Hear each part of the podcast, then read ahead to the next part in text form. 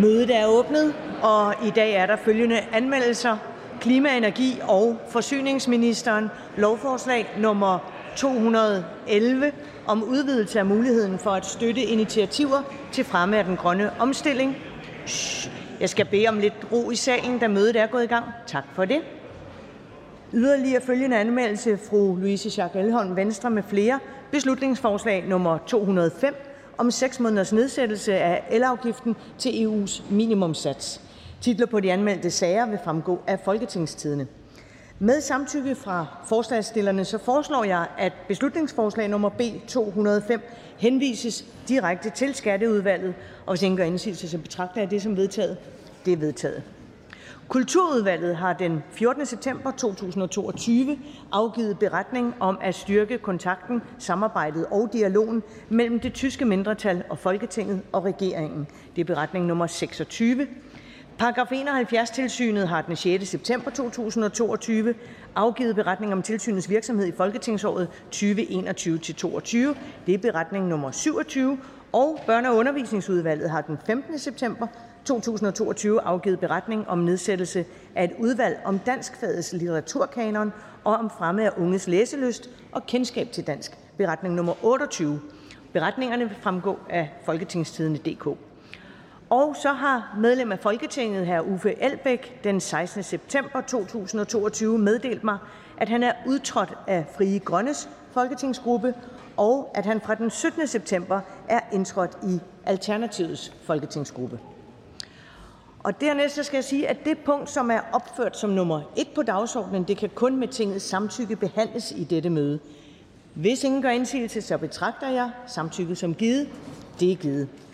Og således kan vi gå til det eneste punkt på dagsordenen i dette møde, og det er anden behandling af lovforslag nummer L 210. Det er forslag til lov om leje og lov om boligforhold af indrigs- og boligministeren. Der er stillet ændringsforslag. Ønsker nogen at udtale sig? Det gør det er der ikke nogen, der gør til ændringsforslagene. Godt. Men så går vi øh, til debatten om forslaget i sin helhed herunder anden behandlingen og inden eventuel afstemning om ændringsforslagene. Skal det forstås sådan? Dermed kan jeg give ordet til hr. Øh, Søren Ege Rasmussen fra Enhedslisten.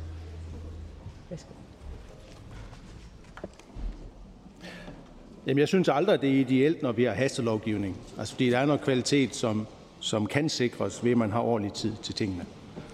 Men det her lovforslag om at indføre et huslejeloft for 160.000 legemål over 200.000 lejere, hvis det skal have effekt fra 1. januar, så er det faktisk vigtigt, at vi får det vedtaget, så det, så det har fuld effekt hurtigst muligt. Loven det fastlægger, at der skal laves et nyt nettoindeks, og det er sådan set vigtigt, for det, som vi oplever lige nu, det er, at stigende fødevarepriser, stigende priser på diesel, el og varme sådan set går ind og hæver huslejen for en masse lejere. Og derfor er det rimeligt, at vi kommer frem til at udarbejde et nyt indeks, og det er rimeligt, at vi laver et huslejeloft. Her der er det sat til 4 procent. Enhedslisten havde gerne set, at det var 2 procent i stedet for per år i to år, mens at der bliver lavet et nyt Øh, indeks. Det er jo frivilligt for udlejere, om man vil bruge den her mulighed, som er i eksisterende lejekontrakter. Og jeg synes, det er yderst interessant, at der er udlejere, som ikke vil hæve huslejen, fordi at deres lejere er ramt af inflationen meget hårdt. Og der er så en, en udlejer fra Kolding, der har udtalt, at inflationskrisens største sønder er grådighed. Og han vil så ikke hæve huslejen for sine 600 legemål. Det synes jeg er hvad skal man sige, et vigtigt budskab, og håber, at det bliver hørt andre steder i landet. Så har der været en del fokus på, om, om der er ekspropriation i det her lovforslag. Og Justitsministeriet de har så under forhandlingerne om huslejeloftet konkluderet, at lovforslaget ikke medfører ekspropriation i almindelighed. Og det betvivler enhedslisten ikke. Heller ikke oplysninger i afsnittet i lovforslagen om forhold til grundloven. Og oven på den høring, som Indrigs- og Boligudvalget havde, hvor vi havde tre juridiske eksperter, ja, der er vi sådan set blevet bestyrket i, at huslejeloftet her ikke er ekspropriation. De har jo nogle forbehold, og øh, man kan jo ikke udelukke, at der er en speciel ejendom med noget særlig belåning, noget særlig vedligeholdelse, som bliver ramt af det her lovforslag. Men vi har, bare, vi har bare ikke under den lange sagsbehandling fået de konkrete eksempler frem, på trods af, at der er alle mulige eksperter, som har været indover. Så vi står altså med noget, hvor at, at man ikke med rette kan sige, at den her lov medfører en masse sager, hvor at der med rette kan blive rejst ekspropriationssager. Men der kan heller ikke udelukkes, at der kommer enkeltsager. Og derfor synes jeg egentlig ikke, det er rimeligt, at der er partier som de konservative med deres politiske leder Søren Pape Poulsen i spidsen, der ligesom på sin Facebook-side sammenligner det her med, at vi har noget, der minder om en, en ny minksag. Øh, altså det er et lille beløb, der kunne komme ud af det her, og ikke sådan et milliardbeløb, som der forsøges at, at laves kampagner på. Øh, jeg synes, at at der er kommet interessante eksempler frem, og jeg har også noteret mig, at da vi behandlede ghettoloven L 38 øh, for et par år siden, der blev der faktisk lavet et omfattende notat omkring ekspropriation. Og der fremgår det blandt andet, at et ekspropriativt indgreb ifølge grundlovens paragraf 73 kun kan foretages, hvis almenvældet kræver det. Men der er samtidig enighed om, at lovgivningsmagten er overladt et ganske bredt skøn ved vurderingen af, hvad der kan anses for påkrævet af hensyn til almenvældet, hvorfor domstolene vil være ganske tilbageholdende med at tilsidesætte lovgivningsmagtens vurdering af hensyn til almenvældet. Og der var så et flertal, der sådan set lavet en ghetto-lovgivning, fordi man synes, at det var vigtigt. Nu har vi så en lovgivning her, hvor der er et flertal, der synes, at det er vigtigt at indføre en, en loft over, hvad huslejen kan stige med. Og jeg synes, det er væsentligt, at, at, at de her begrænsede lovforslag jo skal ses i sammenhæng med den samlede økonomi for de her udlejningsejendomme. Markedslejen for 100.000 udlejningsboliger ændrer vi jo ikke på. Og det er jo der, at der sådan set kan være en øget profit for øh, en, en, øh, en udlejer. Og der er også en mulighed for at tjene penge på at sælge en ejendom. Og der er sådan set 60.000 legemål, som kan sælges som ejerlejligheder uden at man skal foretage sig yderligere. Men vi er jo et sted, hvor der kan tjenes flere penge på at have en udlejningsejendom, frem for at opføre en boligblok, hvor man så sælger lejlighederne som ejerlejligheder. Så der er altså noget, der indikerer, at fortjenesterne i den private udlejning ligger på et for højt niveau. Og det går vi så ind og begrænser ved det øh, lovforslag her. Og det synes jeg er glædeligt. Jeg har set øh, betænkningsbidrag fra flere borgerlige partier, og jeg synes, jeg synes, vi mangler at få et klart svar på, om, om der er borgerlige partier, som har en klar hensigt om at rulle det her tilbage, hvis det er sådan, der bliver et blot flertal. Er det det, Venstre vil? Er det det, Konservative vil? Er der andre partier, der vil det? Det kan jeg faktisk ikke se ud af, af de kommentarer, der er i beretningen til lovforslaget. Og derfor vil jeg da opfordre til, at der er partier, der, der tilkendegiver det klart i dag, og det kunne sådan set også være andre partier som Nye Borgerlige. Øh, hvad er det, at der er hensigten efter et valg? Det er vigtigt, at der er tryghed for lejerne, og det er jo den tryghed, at vi, at vi er med til at øge med det lovforslag her, hvor vi lægger en begrænsning på 4% stigninger for 160.000 lejemål, og der er en ventil, så hvis der er udlejere, der har et regnskab, der ser atypisk ud, så kan man søge om at komme over de 4%. Tak til ordføreren. Der er et par korte bemærkninger til ordføreren, og det er først til hr. Ole Birk Olesen, Liberal Alliance. Værsgo. Inflation det er jo, når pengene bliver mindre værd. Og det bliver de for alle i samfundet. Det bliver de for lejerne. Det bliver de også for udlejerne. Når vi på et tidspunkt kommer ind i foråret, og der skal være overenskomstforhandlinger, så vil vi opleve, at lønmodtagerne vil kræve og få øh, lønstigninger, sådan at reallønnen følger med øh, de den udvikling, der har været af, af pengenes værdi, sådan at, at, at reallønnen lønnen følger inflationen. Så vil dem, der bor til leje, de vil få en højere løn til at betale de højere priser. Men hvis de bor til leje i et af de her byggerier, som nu får et huslejeloft, så vil de ikke skulle betale tilsvarende høje priser, og de får sådan set en gevinst ud af at få højere løn som følge af inflation, men ikke at skulle betale tilsvarende højere husleje. Det vi ser her, er det ikke bare, at Enhedslisten er et parti for bestemte grupper i samfundet, og Enhedslisten er imod udlejere og for lejere. Altså det sidste om, at vi er mest på lejernes side, det er, er fuldstændig korrekt. Altså den her inflation vil jo medføre et, øh, et ønske om øh, højere lønninger. Øhm, og jeg vil da tvivle på, at det er noget generelt, at vi kommer frem til at have 4% lønstigninger. Gør vi det, jamen så er dem, der bor i de her boliger, så får de sådan set, øh, så har de mulighed for at betale deres højere husleje. Men så har vi alle dem på overførselsindkomster. Og det har været yderst interessant at se i, i, øh, i, i forhandlingerne, vi har haft forud for lovbehandlingen, at der er en meget stor gruppe af unge mellem 18 og 30, som bor i de her dyre øh, ejendomme. Og en stor del af dem er jo på SU, og man får jo ikke opreguleret sin SU øh, øh, med 4% sådan lige på den korte bane. Så der er altså nogen på overførselsindkomster, som bor i de her dyre lejligheder, som bliver ramt også af en 4% øh, huslejestigning. Og det ville jo så have været dobbelt så slemt, hvis ikke vi havde lavet det her indgreb, for så ville det have været 8%. Ole Birk Olsen. Overførselsindkomster reguleres nu med inflation. Øh, det sker bare med en smule forsinkelse. Men jeg synes egentlig mere, det er interessant det her med, om man er et parti, der har principper, hvor man siger, noget er godt og noget andet er ondt, eller om man er et parti, der bare beskytter bestemte samfundsgrupper og, og sådan tager imod kysshånd. Her er en mulighed for at berige en bestemt samfundsgruppe på bekostning af en anden samfundsgruppe, fordi man sådan et klasseparti, som enhedslisten til synligheden er. Hvordan forsvarer man det, at man ikke har principper, men man kun har klassetilhørsforhold? Hvorfor? Jamen, det er jo sådan, at der er lighed for loven med det her øh, lovforslag, og, og nogen, der har botaniseret meget i, i svarene, øh, kan jo se, at ud af de her øh, potentielt 240.000 mennesker, vi hjælper, der er der altså 1000 af de mennesker, som tjener over en million. Så med den her lighed for loven, der er vi sådan set også med til at, at hjælpe nogen, der har høje indtægter, og som ellers havde udsigt til en voldsom huslejestigning. Nu bliver det så 4 procent om året. Og der har vi også noteret os, at langt hovedparten, dem vi hjælper her, det er altså mennesker, der tjener under 400.000. Næste kort bemærkning er til fru Heidi Bank, Venstre. Værsgo. Ja, tak for det, og tak for rosen, sådan som jeg hørte fra enhedslisten til, til Venstre og de borgerlige partier. Altså, den eksperthøring, der blev nævnt, blev jo ikke, ville jo ikke være blevet gennemført, hvis det ikke var fordi, at vi havde gennemtrumfet den. Men tak for, for det, for vi synes også, det var en rigtig god øh, høring. Øh, der er rigtig meget, man kunne tale ind i i forhold til det, øh, som ordføreren siger, men jeg synes, at der mangler at blive nævnt én ting, og det er, at der jo ikke findes pengetræer.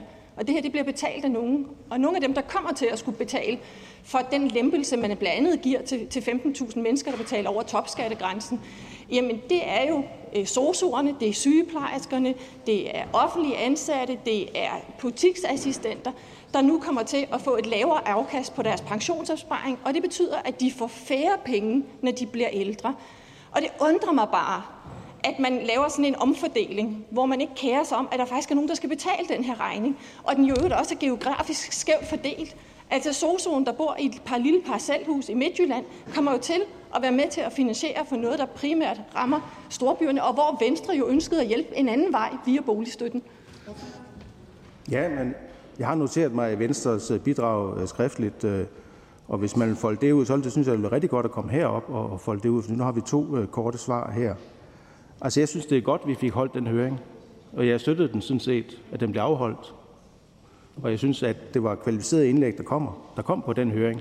Og hvis ikke man kan se en høring på tre timer, så vil jeg anbefale, at man går ind efter en, en time og 35 og ser øh, de tre gange syv minutter fra juridiske eksperter. Fru Heidi øhm, Nå, undskyld. Med hensyn til, med hensyn til, hvem vi sådan varetager her, jamen, så må man sige, at, at jeg synes, det her det er et bedre spor at gå ind nedad, frem for boligsikringssporet, som nok vil koste 240 millioner og medføre inflation.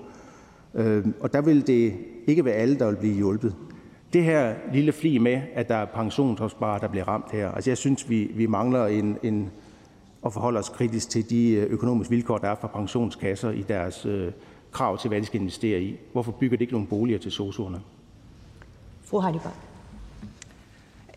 det, det tror jeg sådan set ikke, at ordføreren kan vurdere, om de bygger boliger til, til sosuerne eller ej. Altså, det som enhedslistens ordfører ikke forholder sig til, det er, at den her regning, der bliver udskrevet, den skal blandt andet betales af landets sosuer, sygeplejersker, butiksansatte, og jeg hører bare ikke noget ordentligt svar. Og vi har jo hørt nogle meget høje tal på, hvad det her det kommer til at koste landets pensionsopsparing.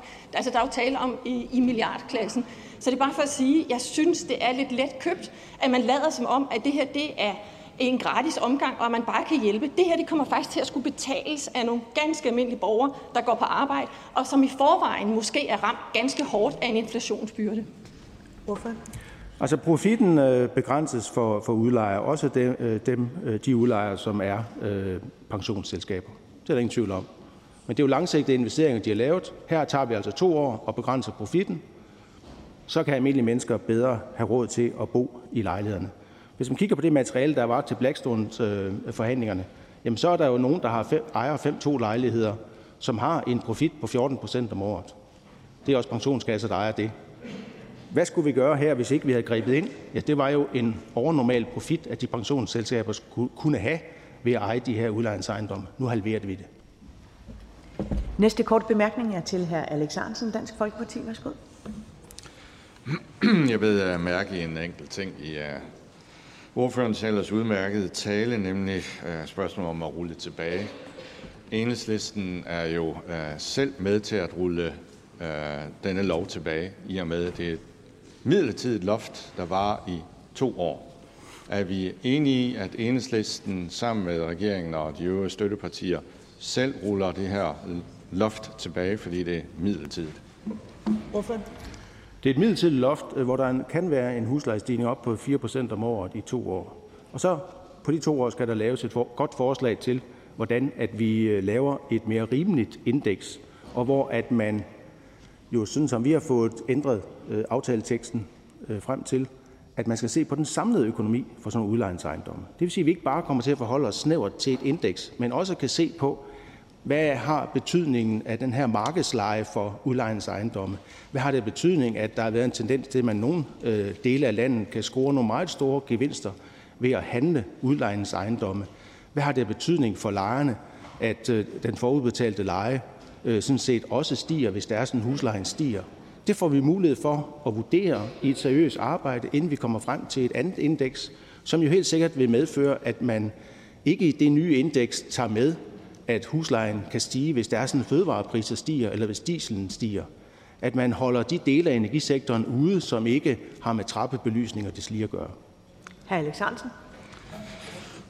Jamen, jeg er glad for, at Enhedslisten indrømmer, at man selv er med til at rulle øh, det her øh, loft tilbage, fordi det kun var i to år, og derfor så forstår jeg ikke, hvorfor at man øh, er så voldsom i sit angreb på blandt andet øh, det konservative Folkeparti, hvor man forudskikker, at der vil være en mulig tilbagerulning.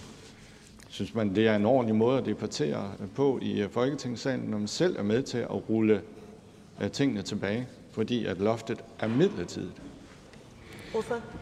Jamen altså, det her midlertidigt, det er jo, fordi vi laver et bedre loft i løbet af de næste to år. Når jeg kritiserer øh, konservative, så er det fordi i deres Facebook-opslag fra deres øh, politiske leder kommer frem til, at der er en risiko for, at staten bliver pålagt øh, 3,5 milliard i udgifter, hvis det er sådan, at, øh, at det her lovforslag er ekspropriativt.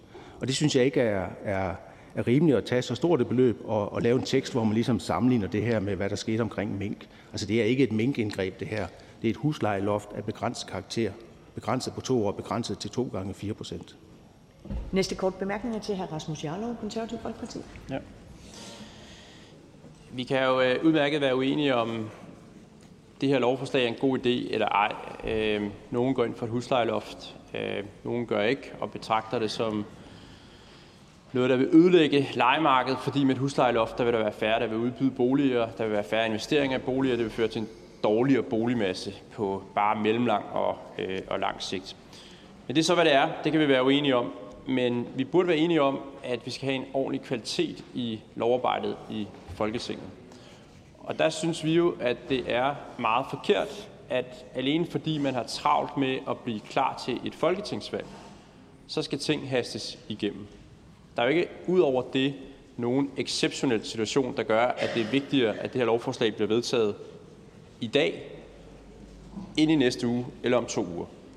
Så hvordan kan enhedslisten bakke op om, at det skal foregå så forhastet, så der ikke er en ordentlig høringsperiode, og så der ikke er tid til at komme i dybden med de meget komplicerede juridiske problemstillinger, blandt andet om ekspropriation. Jeg synes, det er meget hurtigt bare lige at fejle til side og sige, at der er ingen problemer, når der ikke har været tid til at diskutere det ordentligt. Hvorfor? Jamen, jeg siger ikke, at der ikke er nogen problemer. Og grunden til, at, at der var et ønske om, at det her det skulle vedtages og komme til at gælde inden den 1. oktober, det er, at der er mange, som har lejekontrakter, hvor at det er nettoprisindekseret, og hvor at det skal varsles huslejeforholdelser fra 1. januar, og det skal ske med tre måneders varsel. Så det er sådan set 1. oktober, og derfor er det sådan set med det argument rimeligt at haste det igennem på den her måde. Jeg havde meget gerne set, at vi havde en længere høringsperiode. Jeg har, da vi var færdige med forhandlingen, var det det første, jeg nævnte, efter vi var færdige, husk nu, at der skal være en ordentlig høring. Og så ender det desværre med, at, at dem, der var bag aftalen, blev hørt meget kortvarigt, inden man samme eftermiddag sendte ud i offentlig høring kl. 15.44 og skulle have svar inden kl. 10. Hvis man havde været hurtigere til at lave lovforslaget, så mener jeg, at man godt kunne have haft en høring på en uge. Og det vil også have medført, at man måske kunne have lidt mere elastik i forhold til hastebehandling. Og der vil jeg spørge, vi har en hastebehandling lige om lidt igen. Det var noget, jeg fik tilsendt i går eftermiddags på energiområdet. Jeg skal forholde mig til på mindre end et døgn her i Folketingssalen. Vi har nogle urimelige forhold tit. Hr. Rasmus Jarlov? Men de urimelige forhold, som er for Folketinget med hastebehandlinger, er der jo kun, fordi Folketinget accepterer det. Der er ikke nogen, der gør det mod os. Det er Folketinget, der godkender de her hastebehandlinger. Og hvis Folketinget sagde nej, så vil hastebehandlingerne ikke finde sted. Så man kan jo ikke skyde over på regeringen og sige, jamen øh, selvom vi sidder og stemmer for, så er det regeringens skyld, at der er de her hastebehandlinger. Det er Folketinget, der skal sige nej. Folketinget, der skal stå vagt om, at der er en ordentlig lovkvalitet i det arbejde, som vi selv laver i Folketinget. Og hvorfor gør enhedslisten ikke det? Kan ordføreren forstå, at det virker som om, at for enhedslisten, der er der et sæt principper, der er noget, det enhedslisten går ind for, og et andet sæt principper, når det lovforslag, enhedslisten ikke går ind for? Ordføreren? Nej, det er jeg ikke enig i. Altså, øh, da vi øh, første gang læste om, at der var udsigt til de her høje huslejestigninger, så skrev vi til den nye boligminister og sagde, vi vil gerne have forhandlinger om det her. Og det fik vi så i løbet af en uge. Hvis det var sådan, at man over i ministeriet havde, havde selv fundet på, at her har vi et problem, vi er nødt til at, at løse, så kunne det jo initiativet jo være taget over i ministeriet i stedet for, inden at vi ligesom skulle presse en forhandling igennem. Så øh, mere proaktiv handling øh, kunne sådan set være fint. Altså jeg kan da også undre mig over det hastelov, vi har lige om lidt. Ja, den kunne vi altså også godt have fået lidt før, fordi det er sådan set noget siden, jeg lavede aftaler omkring det. Næste kort bemærkning er til fru Mona Jul, Konservativ Folkeparti. Værsgo. Tak for det. Tak til ordføreren. Jeg er interesseret i at spørge enhedslisten om, øh, hvad niveauet egentlig skal være i forhold til sådan en lovbehandling, i forhold til ekspropriation. Jeg kan forstå, at øh, generelt vil der ikke være tale om ekspropriation. Men er det niveauet, er det målet, at der generelt ikke skal være tale om ekspropriation? Skal målet ikke være, at der på ingen måde må være tale om ekspropriation? Hvorfor? Jo, det vil, det vil da være ideelt, og det er også derfor, vi stemte imod ghettoloven, hvor man sådan set går ind og dikterer, at noget privat ejendom, som er organiseret i en boligforening, at det er noget, som man kan fjerne øh, og, og fjerne folks boliger. Det er vi meget betænkelige ved. Her har vi at gøre med noget, hvor man kan sige, at der er en eksisterende lejekontrakt. Den bliver så, øh, den bliver så ændret med det lovforslag, vi vedtager her. Er det ekspropriation, og er det noget, som er meget stort i forhold til den samlede økonomi for den udlejningsejendom, som, hvor man forhåbentlig har lavet investeringen, fordi man gerne vil drive en udlejningsejendom i 100 år, og man har en, en markedsleje, som gør det favorabelt, og man har mulighed for at sælge ejendom, man kan sælge ejerlejligheder, sandsynligvis hvis det er øh, noget, der er opført efter 92. Så jeg synes, at, at, at det, vil, det er et begrænset hjørne af den samlede økonomi, som vi herinde og lave noget med tilbagevirkende kraft. Og det har vi så nogle jurister, som har forholdt sig til, og jeg lytter mig til, at øh, jeg håber, at, at man over i Justitsministeriet er klogere på den slags ting, jeg er. Fru Mona Juhl. Så nogle gange må man godt, og andre gange må man ikke. Hvad tænker enhedslisten egentlig, der er tilbage af, af udlejningsselskaber oven på boligreguleringslovens paragraf 5 stykke 2 indgrebet, oven på en eventuel lagerbeskatning og oven på nu et huslejeloft, som jo også er hæmmende. Er det de udenlandske kapitalfonde, der står tilbage som sejr her efter de her tre raketindgreb, eller er det de danske familieejede selskaber? Hvorfor? Jamen, øh, jeg tror, det er meget forskelligt rundt i landet. Jeg tror, at det, der foregår i, øh, i København, er ret vanvittigt. Øh, og, og der er udenlandske indkøb i, i, i stor grad, og de gør det jo, fordi at de kan tjene penge på det. Og det får mig til at, at, at konkludere, så er der nogle udlejningsvilkår, som er for lukrative for øh, investorer. Og øh, det kunne være rart, at der i højere grad var nogen, som som har udlejningsejendomme, fordi at de betragter det som noget, de skal have i mange år, i stedet for noget, de måske kan have i 10 år, og så tjene penge i København. Tak til enhedslistens ordfører. Der er ikke flere korte bemærkninger til ordføreren. Der er en, på nuværende tidspunkt fire øvrige ordfører, som har har bedt om ordet her under andenbehandlingen. Og øh, det er ikke forventningen, at der skal stemmes om ændringsforslagene, blot en serviceoplysning. Så når øh, andenbehandlingen her er overstået, vil der være en kort pause, og så vil næste møde finde sted. Blot en, en serviceoplysning til, til medlemmerne. Men den næste ordfører, der har bedt om ordet her under andenbehandlingen, det er hr. Rasmus Jarlov fra det Konservative Folkeparti.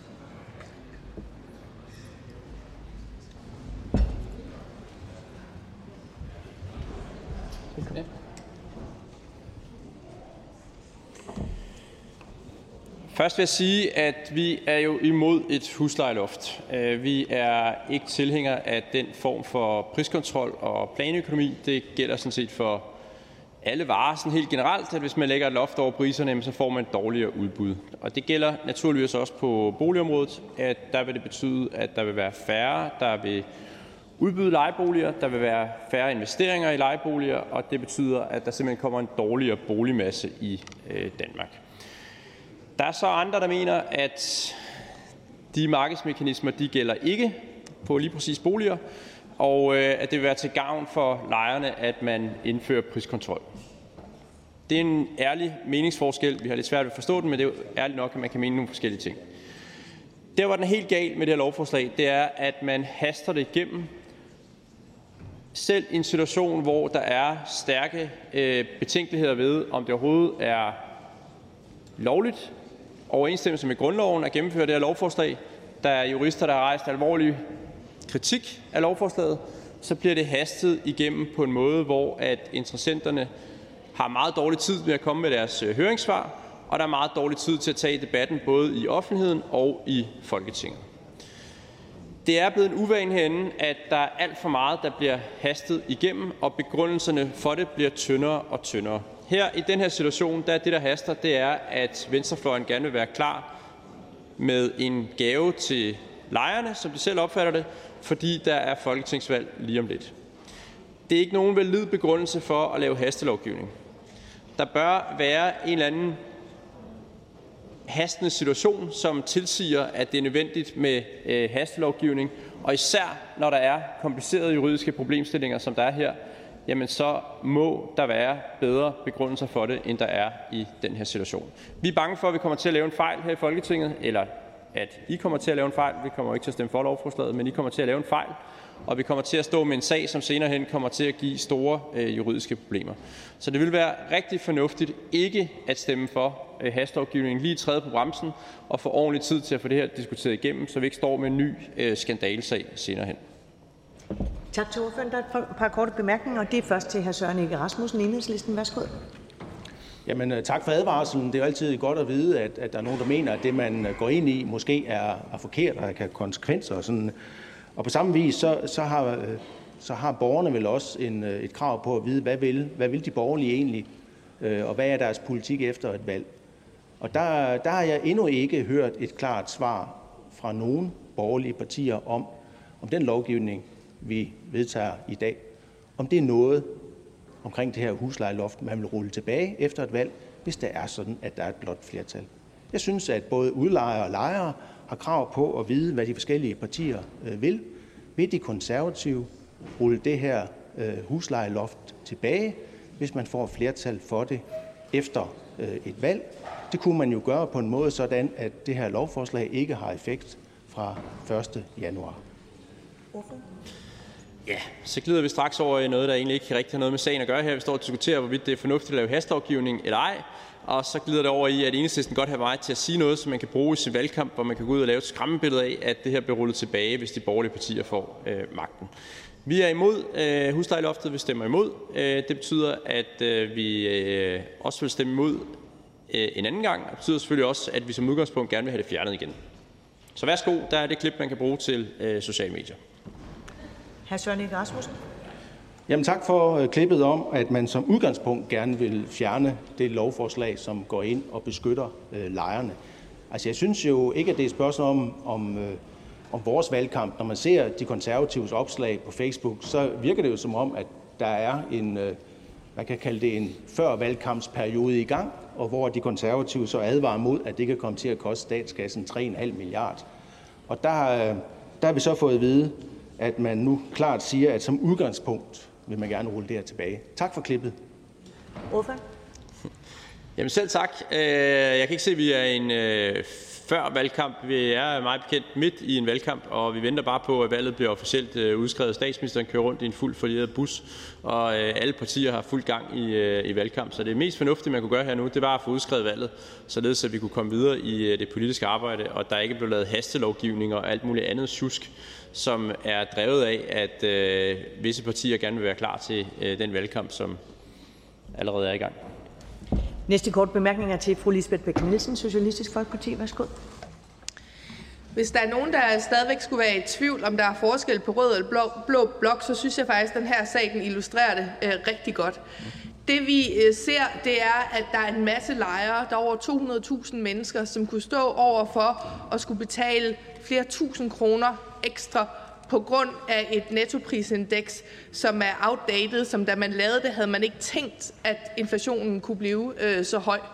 Og det vi går ind og siger, det er, selvfølgelig så skal stigende fødevarepriser ikke have betydning for, hvor meget en udlejer kan kræve ekstra øh, fra, fra sine lejere. Og når det haster, så er det jo fordi, at vi gerne vil have det ud og virke nu, fordi det er nu, folk oplever problemerne, både når de fylder indkøbskurven, når de skal betale elregningen, og også når de skal betale deres huslejer. Så jeg synes, det her det er meget illustrativt i forhold til forskellen mellem rød og blå blok. Øh, om man vil gå ind og sætte et huslejeloft, som også er rimeligt over for udlejerne. Det har vi jo sørget for. Ordføren? Jamen, øh, jeg er meget enig i, at Lovforslaget her viser meget stor forskel på øh, rød og blå blok. Øhm, vi er ikke tilhængere af den her planøkonomi, hvor man sætter statslige lofter over, hvad ting skal koste, fordi det betyder, at der vil være et dårligere udbud. Og det gælder også på øh, lejemarkedet. Altså, der er økonomer, der betegner huslejeloft som et masseudlæggelsesvåben over for boligmarkedet, og som har store konsekvenser for, Øh, hvordan byerne kommer til at se ud, og har store konsekvenser for, hvor gode boliger der bliver øh, udbudt. Så, så ja, det er, øh, det er en meget stor forskel på rød og blå blok, og egentlig en meget klassisk forskel, kan man sige, i forhold til, hvor meget man ønsker at, at regulere øh, markedet. Der, hvor vi ikke burde være uenige, det er spørgsmålet om kvaliteten af lovgivningen i Folketinget. Fordi vi burde alle sammen være enige om, at det er et gode, at vi tager os ordentlig tid til at behandle lovforslag, særligt når der er komplekse juridiske problemstillinger, som der er her, hvor der er meget indsigtsfulde jurister, som rejser nogle alvorlige røde flag, som vi burde tage mere alvorligt end bare at haste noget igennem og egentlig bare vedtage det på en måde, så der ikke er tid til at blive klog nok, før vi trykker på øh, knappen i sidste ende. Og det synes jeg er ærgerligt, at, øh, at venstrefløjen øh, presser det igennem så hurtigt. Fru Lisbeth Bæk Jamen, Ja, men øh, venstrefløjen og, øh, og Socialdemokratiet og, og radikale synes jo, at øh, det er afgørende, at vi øh, sikrer, at folk ikke skal gå hu fra hus og hjem på grund af et øh, indeks, som er kunstigt højt og lavet i en, anden, øh, en helt anden tid. Og vi ser jo allerede jungleloven øh, råde på boligmarkedet i de store byer, hvor almindelige mennesker med almindelige indkomster ikke har råd til at bo, og det her vil jo bare gøre det endnu værre. Så jeg er faktisk næsten glad for, at, at vi har fået belyst de forskelle, der er i dag. Jeg synes, det er meget tydeligt, øh, hvad folk kan forvente sig, også hvis valget skulle ende med en borgerlig regering, at så vil man som udgangspunkt rulle det her tilbage. Hvorfor? Ja, og jeg synes jo altid, det, der er to ting i det indlæg, som er lidt ærgerligt. Det er, at øhm, for det første, man ikke reducerer det, som er vores hovedbekymring, nemlig at der er lovsjusk. Øh, det er der ingen fra venstrefløjen, der forholder sig til. At øh, vi risikerer at begå noget, som ikke er i overensstemmelse med grundloven, fordi man presser det igennem så hurtigt, så der ikke er tid til en ordentlig diskussion. Og for det andet synes jeg selvfølgelig, det er ærgerligt også, at man forsøger at udlægge det som om, at vi fra borgerlig side er ligeglade med, om folk skal gå fra hus og hjem. Vi ser bare forskelligt på, hvad konsekvenserne vil være af et huslejeloft. Vi mener, det vil være skadeligt for lejerne, at man laver et huslejeloft, fordi det betyder simpelthen, at der kommer til at være færre og dårligere boliger, der bliver udbudt i øh, fremtiden. Det kan godt være, at det føles rart lige på kort sigt, men på lang sigt er det skadeligt. Næste kort bemærkning er til fru Halime Ogus, Socialistisk Folkeparti. Værsgo. Tak for det. Øhm, jeg kunne godt tænke mig at høre, hvorfor det konservative Folkeparti har så meget behov for at kalde det her for grundlovsbrud, i stedet for at sige, at vi ønsker simpelthen ikke den her lovgivning, vi har en anden politik, og det er det, vi står ved. Altså, hvad er grunden til, at man hele tiden forsøger at skabe splid mellem befolkningen og øh, regeringen og Folketinget? Jeg forstår det simpelthen ikke. Det kan jeg godt tænke mig at få et svar på. Hvorfor er det her et grundlovsbrud? Ordfører? Det synes jeg var et lidt mærkeligt indlæg. Øh, for det første har jeg ikke sagt, at det var et grundlovsbrud. Jeg siger, at vi risikerer, at der er et grundlovsbrud, fordi det ikke er ordentligt belyst. Jeg ved det ikke. Jeg kan ikke tage stilling til det, øh, fordi der har ikke været tid til at få en ordentlig juridisk diskussion, hvor forskellige juridiske synspunkter har kunne blive sat op mod hinanden, og vi kunne blive klogere på, hvad der er op og ned i den her sag. Øh, for det andet så synes jeg igen, at det er øh, ærgerligt, at venstrefløjen ikke forholder sig til det, som er vores hovedindvending, nemlig her, at det går for hurtigt.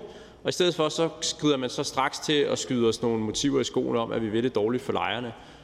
Øh, kunne I ikke godt lige prøve at forholde jer til substansen i det her, som er, at der bliver presset noget igennem, hvor der ikke er ordentlig tid til at forvente argumenterne, og hvor vi derfor risikerer at lave noget lovgivning, som er sjusket og dårlig, og risikerer at være i modstrid med grundloven, fordi der kan være tale om ekspropriation. Det er en bekymring, der burde give anledning til, at man lige træder på bremsen og får det overvejet ordentligt, i stedet for at man bare lynhurtigt haster det igennem, fordi man har travlt med at blive klar op til et folketingsvalg. Fru Halime August. Mulig grundlovsbrud eller grundlovsbrud, jeg ved så ikke, hvad forskellen er, men til eksperthøringen i tirsdags, som Blå Blok øh, stod for, der udtalte juraprofessorerne meget tydeligt, at der grundlæggende ikke er tale om ekspropriation af general karakter. Og så henviste desuden til, at det er helt normal praksis, at Justitsministeriet ikke udstikker garantier i sager som disse. Så skulle jeg godt tænke mig at høre, hvad tænker ordføreren om de her udtalelser? Ordfører? Altså med far for at komme til at virke lidt som øh, kaptajn åbenlys, så er forskellen på et muligt grundlovsbrud og et grundlovsbrud, det er, at et grundlovsbrud er man sikker på, at grundloven er brudt, og i et muligt grundlovsbrud, der er det en mulighed, at grundloven bliver brudt. Og, og det er det, der taler om her, fordi der ikke har været ordentlig tid til at diskutere det igennem. De professorer, der var til høringen forleden dag, sagde, at de mente ikke, at der er tale om ekspropriation generelt, men at der godt i nogle tilfælde kunne være tale om ekspropriation. Og så er spørgsmålet bare, er det så godt nok for venstrefløjen? Er det godt nok, at det ikke er alle borgere, der bliver udsat for et overgreb, men at nogle borgere bliver udsat for et overgreb? Det synes vi ikke. Det bekymrer os, og vi synes, det burde blive behandlet mere grundigt og seriøst. Tak til hr. Rasmus Jarlov, Konservativ Folkeparti. Der er ikke flere korte bemærkninger til ordføreren. Den næste ordfører, der har bedt om ordet, er hr. Alex Ahrendtsen fra Dansk Folkeparti. Tak, tak formand. Dansk Folkeparti anerkender, at vi skal gøre noget for de 160.000 øh, øh, lejere, som er blevet ja, ofre for nogle omstændigheder, øh, som de ikke har haft indflydelse på, øh, herunder inflationen.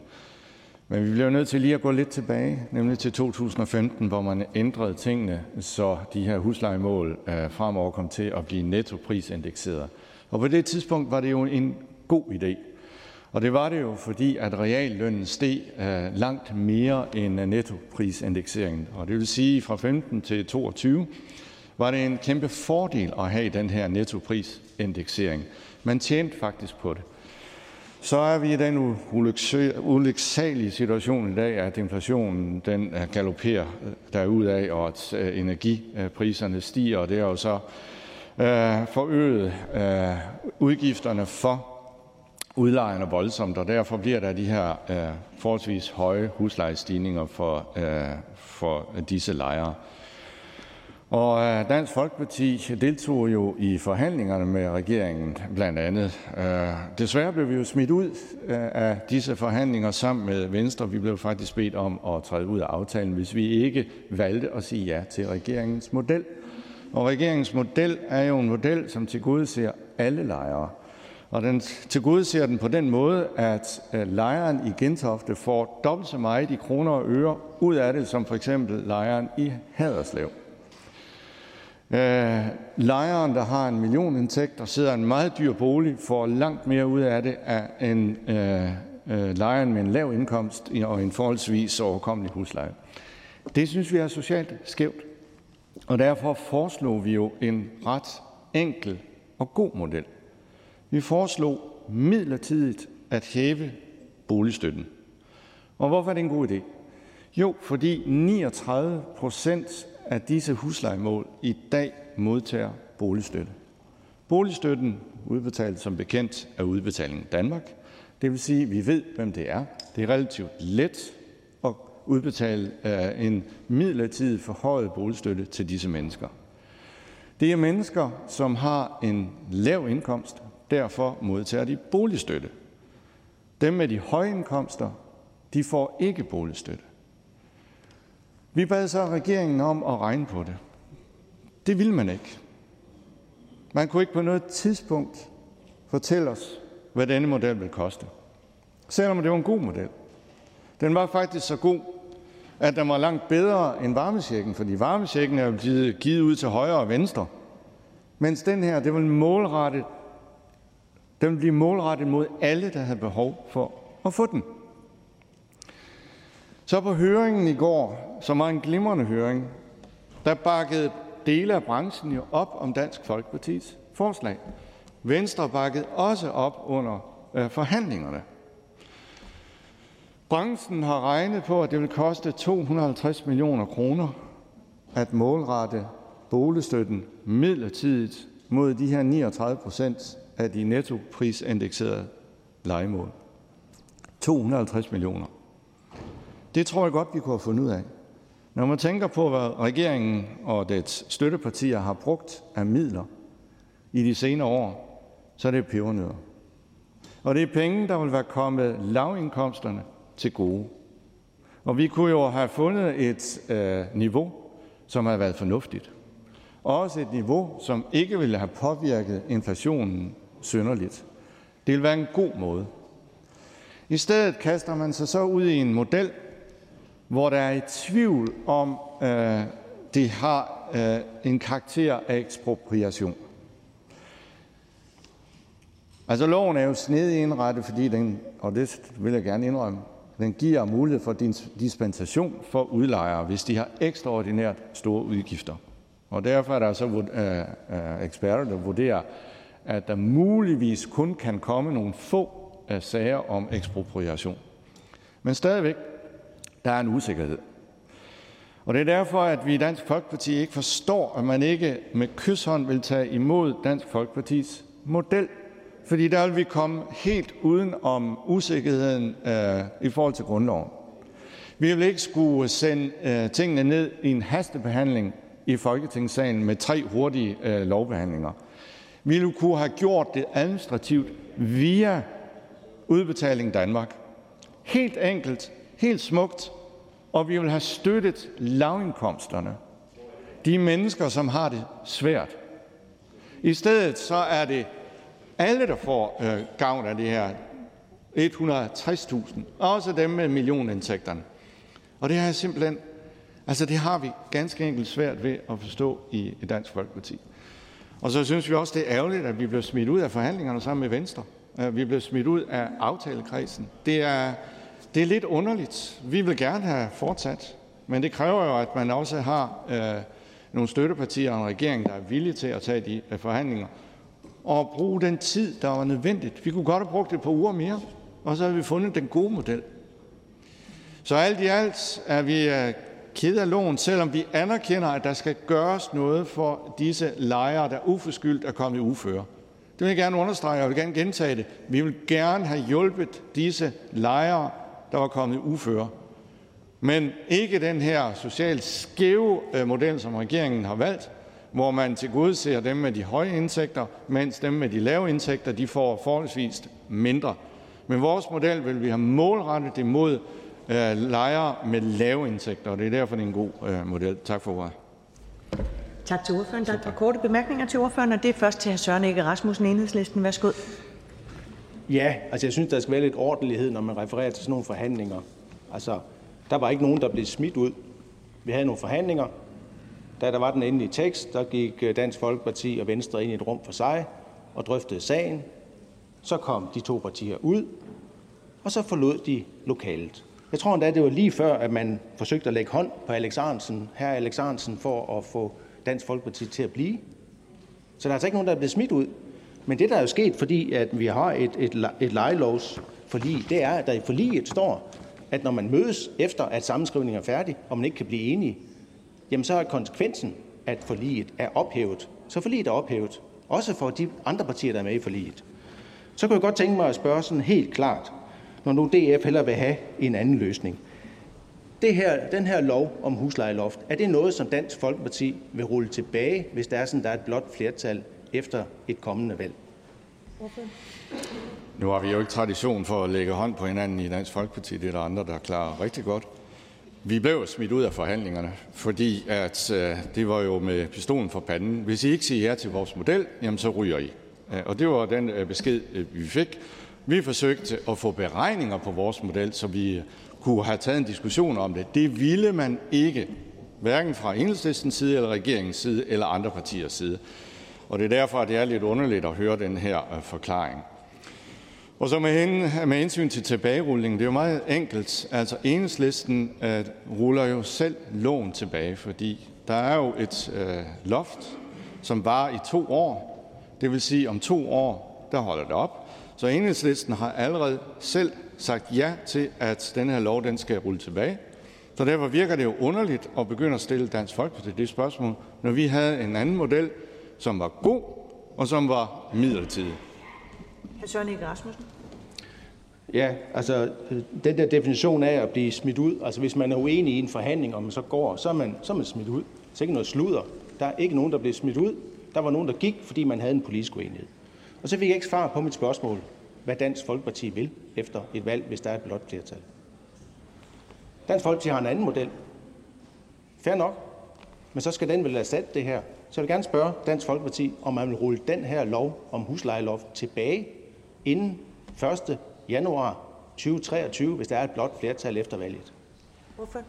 Vi blev smidt ud, fordi uh, forhandlingerne de skulle slutte kl. 13. Der var ikke mulighed for at fortsætte. Der var ikke mulighed for at få svar på alle de spørgsmål, vi havde til vores model, så vi alle sammen kunne være blevet klogere og måske have fundet en, en anden vej.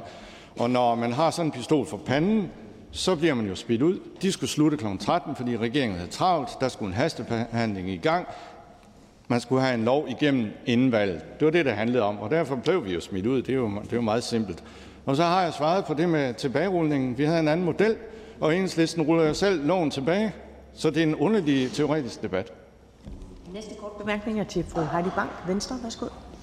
Ja, tak for det, og tak for en, øh, en virkelig god ordførertale øh, for, for ordføreren. Øh, noget af det, som som jo har undret os i Venstre, det er jo netop været den her uvilje i forhold til at prøve at, forstå kompleksiteten fra regeringens side øh, og fra regeringsstøttepartiers side i forhold til, når man går ind og begynder at rykke noget på, på boligmarkedet. Øh, og, og der kunne jeg godt tænke mig at høre, om ordføreren har haft det samme indtryk, som jeg har haft. Altså, at der var givet en udmelding fra landets statsminister om, at man vil gøre en masse for lejerne. Nu skal du så også huske at tilføje, at det er faktisk en meget lille gruppe øh, af landets lejere, der er tale om. Det, det tror jeg, at man glemmer at få kommunikeret fra regeringens side. Men, men at man faktisk fik indtryk af inde i forhandlingslokalet, at der var noget, der skulle leveres på fra ministerens side, og det var, at man ikke skuffede landets statsminister, for hun havde stået på Socialdemokratiets øh, øh hvad hedder det, sommergruppemøde og, og lavet den her udmelding. Hvorfor? Jeg kan jo ikke vide det. Øh, men der er ingen tvivl om, at der var en bunden opgave, og den skulle slutte på et bestemt tidspunkt, og det var den øh, fredag kl. 13, fordi ellers ville man ikke kunne nå hastebehandlingerne første, anden og tredje, og man kunne ikke nå at få loven færdig, og man kunne ikke få øh, loven øh, øh, fået sat i værk inden et øh, eventuelt valg. Så der var en, øh, der var en køreplan, og derfor blev vi også smidt ud af forhandlingerne. De stoppede. Vi kunne ikke få de beregninger, vi ville have. Vi kunne ikke få beregninger på den model, øh, som øh, vi bad om, og som Venstre øh, støttede. Og når der ikke er den vilje til det, og man får, man får muligheden for at sige enten ja eller nej kl. 13, jamen så er det, at man bliver smidt ud. Vi vil gerne have fortsat forhandlingerne. Næste kort bemærkning er til fru Halime Ugus, Socialistisk Folkeparti. Værsgo. Tak for det. Jeg er faktisk fuldstændig rystet over ordførens øh, udtalelse om, at de er blevet smidt ud. Altså, jeg sad også inde i det forhandlingslokale. Øh, ordføreren og jeg øh, har måske nogle forskellige holdninger til tingene, og det respekterer jeg. Sådan er demokratiet, sådan skal det være. Men ordentlighed, det var jeg ikke i tvivl om. Hvornår blev oppositionspartierne smidt ud? Jeg husker, at ordføreren pludselig kom kl. 1, rejste sig op fra et andet lokale, rejste sig op, tog sin jakke på, hvor ministeren så spurgte, hvor skal, hvor skal du hen? Skal vi ikke lige blive enige om, om I vil være med i aftalen? Hvor ordføreren så kvitterede med, øh, vi vil ikke være en del af den her forhandling eller aftale. Og så gik ordføreren. Og det samme med Venstre. Ministeren stillede spørgsmålet til Venstre. Hr. Troels Lund Poulsen var med, hvor hr. Troels øh, Lund Poulsen så svarer, som 3F plejer at sige, tak, men nej tak. Og så rejste de sig op og gik. Det var sådan, det var. Hvorfor? Altså, det er meget uordentligt at, øh, at referere fra forhandlingen på den måde, og så samtidig fordreje kendskærningen. Kendskærningen var, fru Halim, Halim August, at det skulle slutte kl. 13. Og ministeren vil have et svar her nu, og forhandlingerne skulle ikke fortsætte. Vi ville fortsætte forhandlingerne i næste uge, det sagde vi meget klart. Vi ville have beregninger på vores model. Det kunne vi ikke få. Og hvorfor ville vi have beregninger på vores model? Fordi det var en bedre model. Man havde lagt sig fast på øh, den øh, model, som regeringen uh, gik ind for. Og hvorfor havde man gjort det? Det må stå hen i det uvisse. Det er jo ikke nogen forhandling. Vi var aftaleparter. Og når man er aftaleparter, så lytter man også til dem, der ikke er enige, og så afsøger man alle muligheder. Det var man ikke interesseret i. Det skulle slutte på det tidspunkt.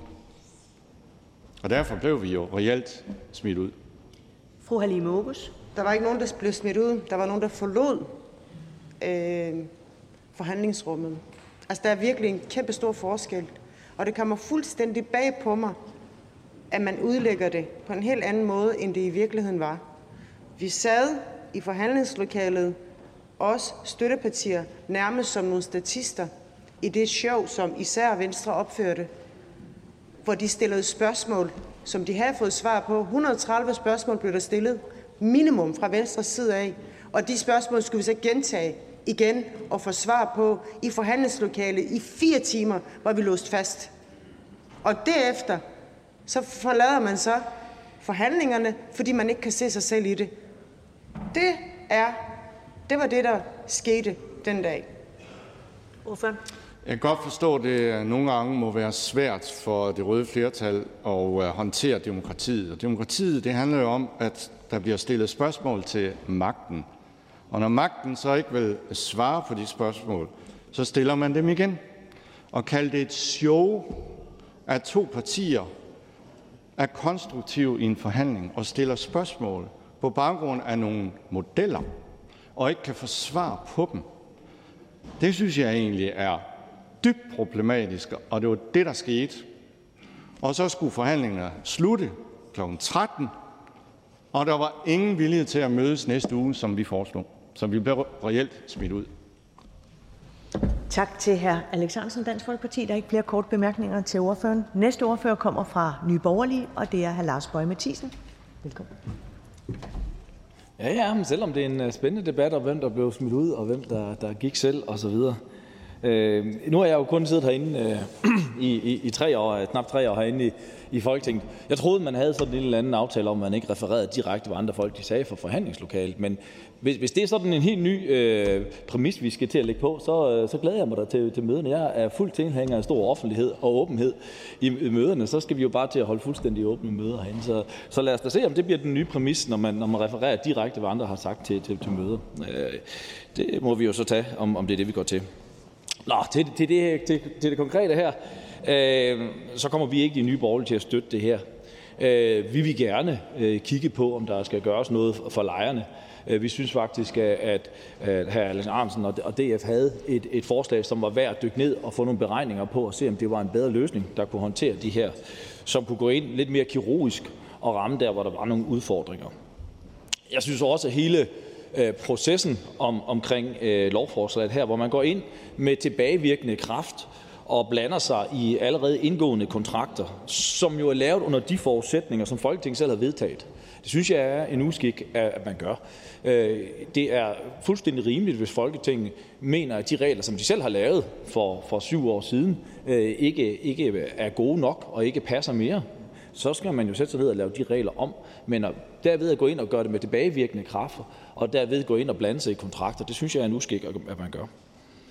Derudover så er der et problem i det her, at det skal jo finansieres af nogen, og det bliver finansieret af de pensionskasser, som der er, øh, hvor der er socioassistenter, læger og andre. Øh, og det synes vi altså er forkert, at vi beder dem om at tage regning for, at man nu skal til at føre, som jeg betragter det, at føre valgkamp, fordi man vil hastebehandle noget tjusk igennem her. Øh, og det tredje punkt, som jeg synes der også er problematisk, det er, at der er en usikkerhed om, om ekspropriationsspørgsmål blandt eksperter. Og, og det kommer der, og det er der, og der er en risiko for det. Og vi synes ikke, vi er glade for den eksperthøring, der er men vi synes stadigvæk ikke, det er ordentligt belyst. For man må også erkende, at der var uenighed blandt de eksperter af graden af ekspropriation. I, i både i eksperthøringen, men også af, hvad andre eksperter har udtalt sig. Og nu har vi så problemet, når vi haster det igennem, så kan vi ikke få det øh, ordentligt belyst.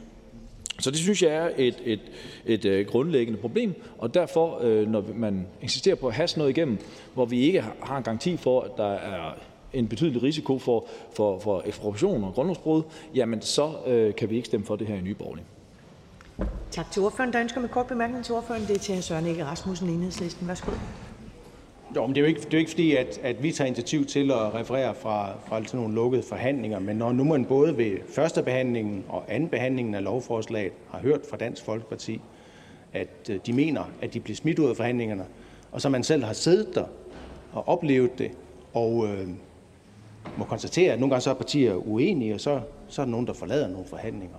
Og her var der altså overhovedet ikke tale om, at man blev smidt ud. Det synes jeg bare, at altså, hvad er det for et billede, vi har af Folketinget og den måde, vi arbejder sammen på? Og der synes jeg, at man skal tage udgangspunkt i, i, i en rimelig omtale af det. Jeg kan forstå, at, øh, at Nye Borgerlige synes, at det, her, det er en forkert måde at håndtere øh, de her stigninger på. Og jeg kunne godt tænke mig at høre, om øh, Nye Borgerlige går ind for, at det her lovforslag om huslejeloft skal rulles tilbage, hvis det er sådan, at der er et, øh, et blot flertal efter et valg. Om det er noget, som, som Nye Borgerlige har en, en holdning omkring. Hvorfor? Jeg har ikke noget mod, at folk tilkendegiver, hvilken opfattelse de har af, hvad der er foregået på et møde. Men, men, men, men det, som jeg lige går ind og påpeger, det er, når man direkte prøver på at citere, hvad andre folk har sagt fra et møde, helt ordret, så synes jeg, at man måske man overskrider nogle ting, men, men det kan jo så være et spørgsmål om semantik. Øh, til det andet del af det, øh, så tror jeg, at det, det vi vil gå ud og gøre, det er, at vi skal jo på, at vi står ikke her så laver ny lovgivning med tilbagevirkende kraft. Øh, men, men det bliver jo rullet tilbage efter to år selv. Jeg tror, det jeg vil gøre, hvis, hvis der bliver et blot flertal, det er, at jeg vil sætte mig ned og få undersøgt det her til bunds med det samme at jeg vil sætte en, en grundig undersøgelse i gang og sige, hvad er omfanget af det her? Øh, hvor mange øh, bygninger kan risikere, at det er eksplosionslignende? Jeg vil, jeg vil simpelthen bede om at få det her undersøgt. Og så vil jeg så, så sætte mig ned og så sige, nu er det forlig jo, og det gør jo så, at Nye Borgerlige kan være med, fordi der er ikke noget forlig mere. Og så kan man jo sætte sig ned og, og, og finde og lave en bedre ordning, hvis man det man, er, man synes, der skal til. Hr. Søren Ege Rasmussen.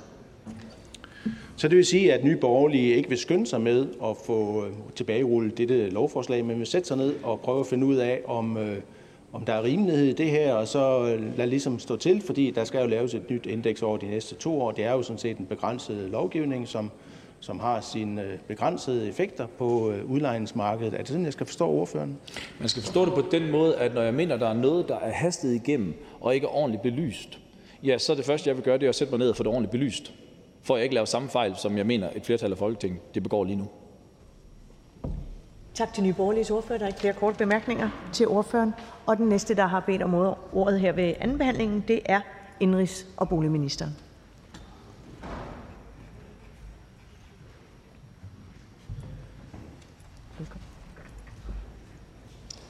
Tak for det, og tak for en øh, livlig debat om huslejeloftet. Jeg er glad og også øh, stolt over, at vi har et Folketing, som er klar til at tage et ansvar øh, når vi oplever, at der er 160.000 legemål, øh, mennesker, som gennemsnitligt set tjener mindre end resten af danskerne, der risikerede at stå med meget, meget vilde huslejestigninger, at vi så har et flertal i Folketinget, som tager det ansvar og som er klar til at gøre en helt konkret forskel for helt konkrete mennesker. Det synes jeg, at Folketinget står sig godt ved. Og en meget stor tak til de partier, der sammen med regeringen har været med til at, at bære det her igennem, øh, når vi vedtager det ved tredje behandling om, om lidt. Øhm.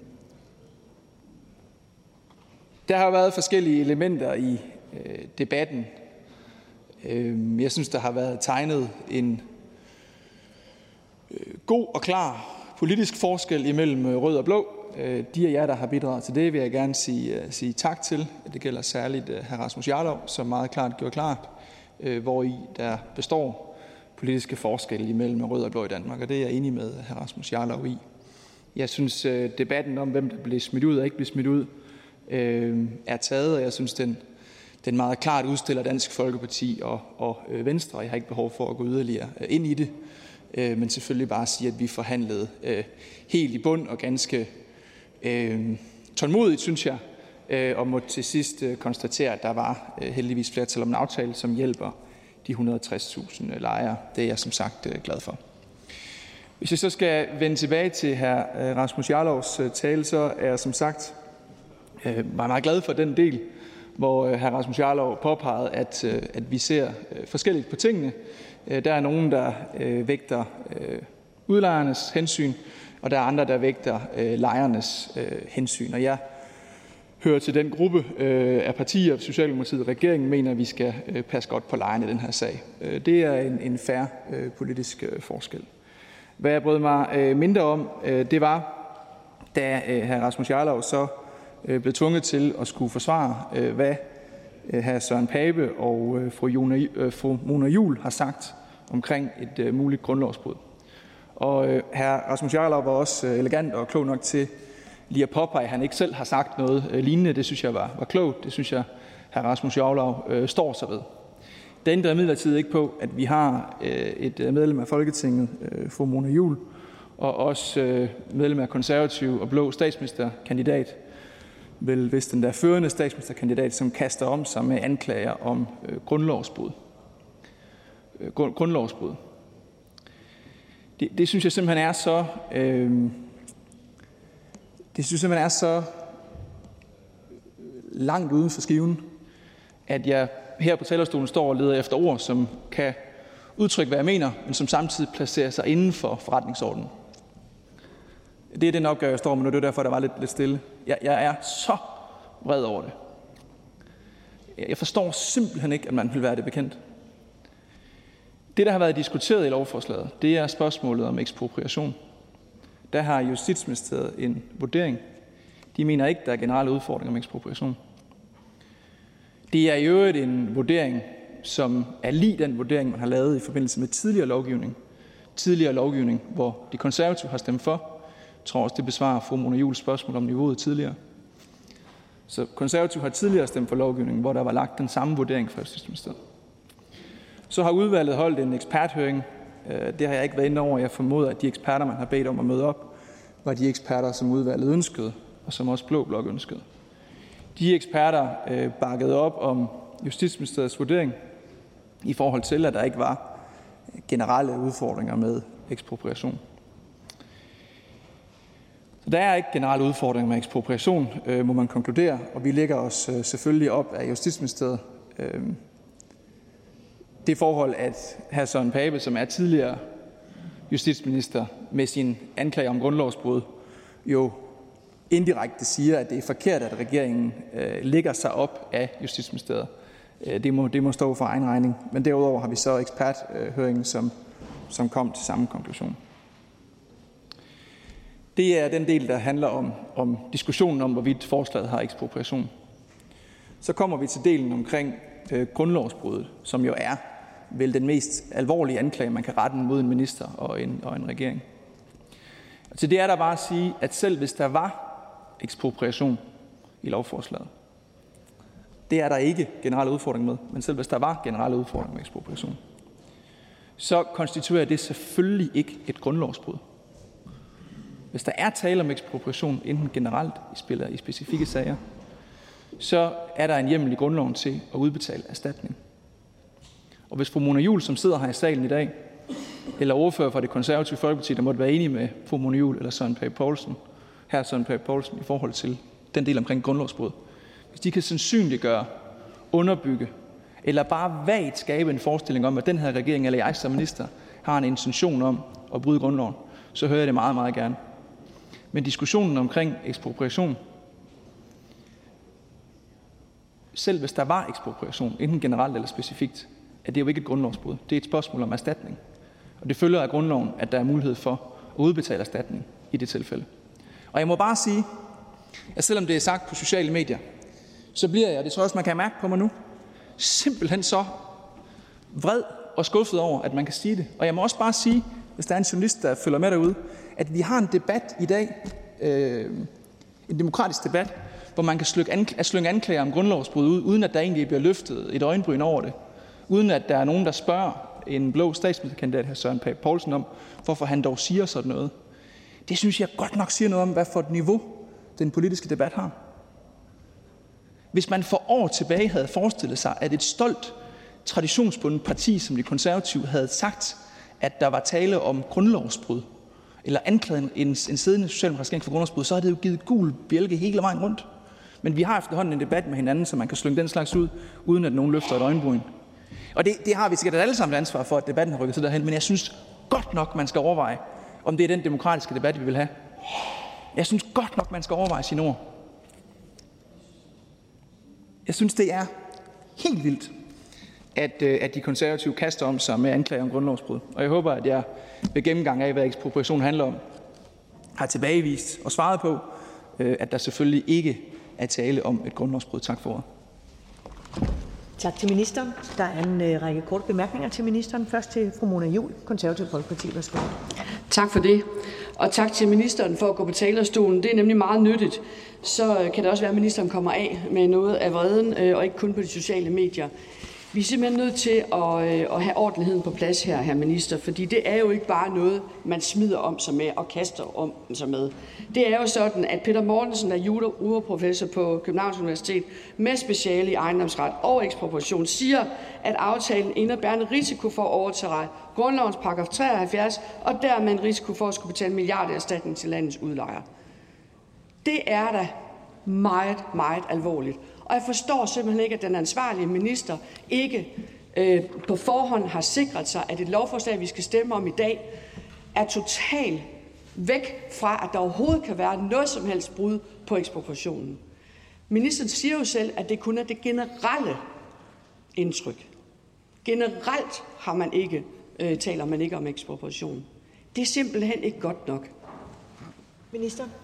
Jamen, jeg må bare sige, som jeg også har sagt tidligere, at de konservative har stemt for lovgivning tidligere, hvor man har haft den samme vurdering i forhold til ekspropriation. Så i givet fald må det være et, et nyt et nyt princip for de konservative, at man ikke kan stemme for, for, for forslag, som har den her type vurdering vedrørende ekspropriation.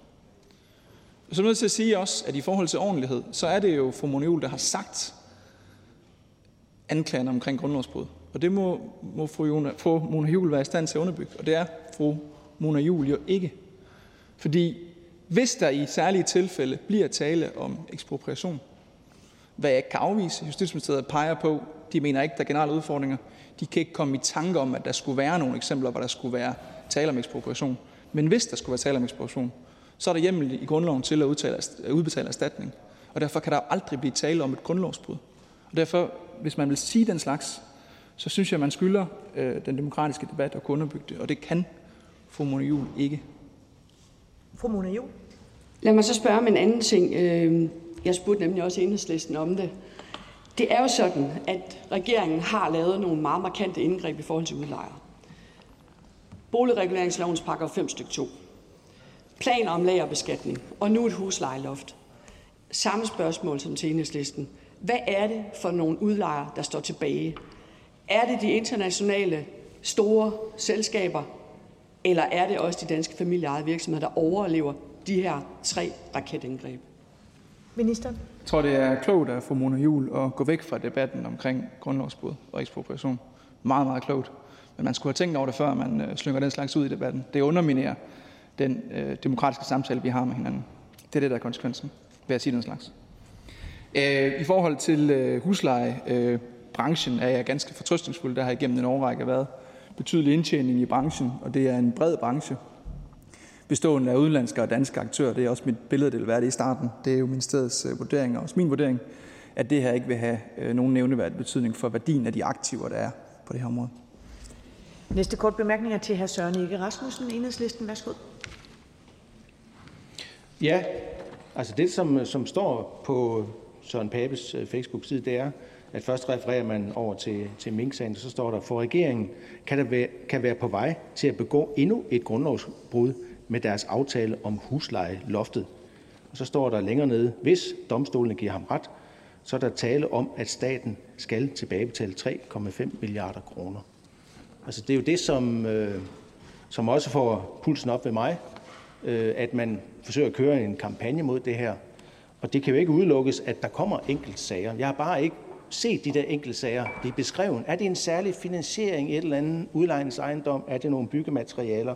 Så derfor kunne jeg godt tænke mig, om, om ministeren vil, vil forholde sig til det lille bitte, bitte forbehold, der står i de juridiske vurderinger, hvor man siger, at i almindelighed betragter man ikke det her som ekspropriation. Er det ikke fornuftigt, at man har sådan en, en lille hvad skal man sige, påtegning på, at, at det er altså ikke noget, der generelt er grundlovsbrud eller ekspropriation, men man kan jo ikke udelukke, at der kunne være en ejendom et eller andet sted i kongeriget, som havde nogle særlige vilkår, og som så skal håndteres efter den her sikkerhedsventil på huslejeloftet. Minister?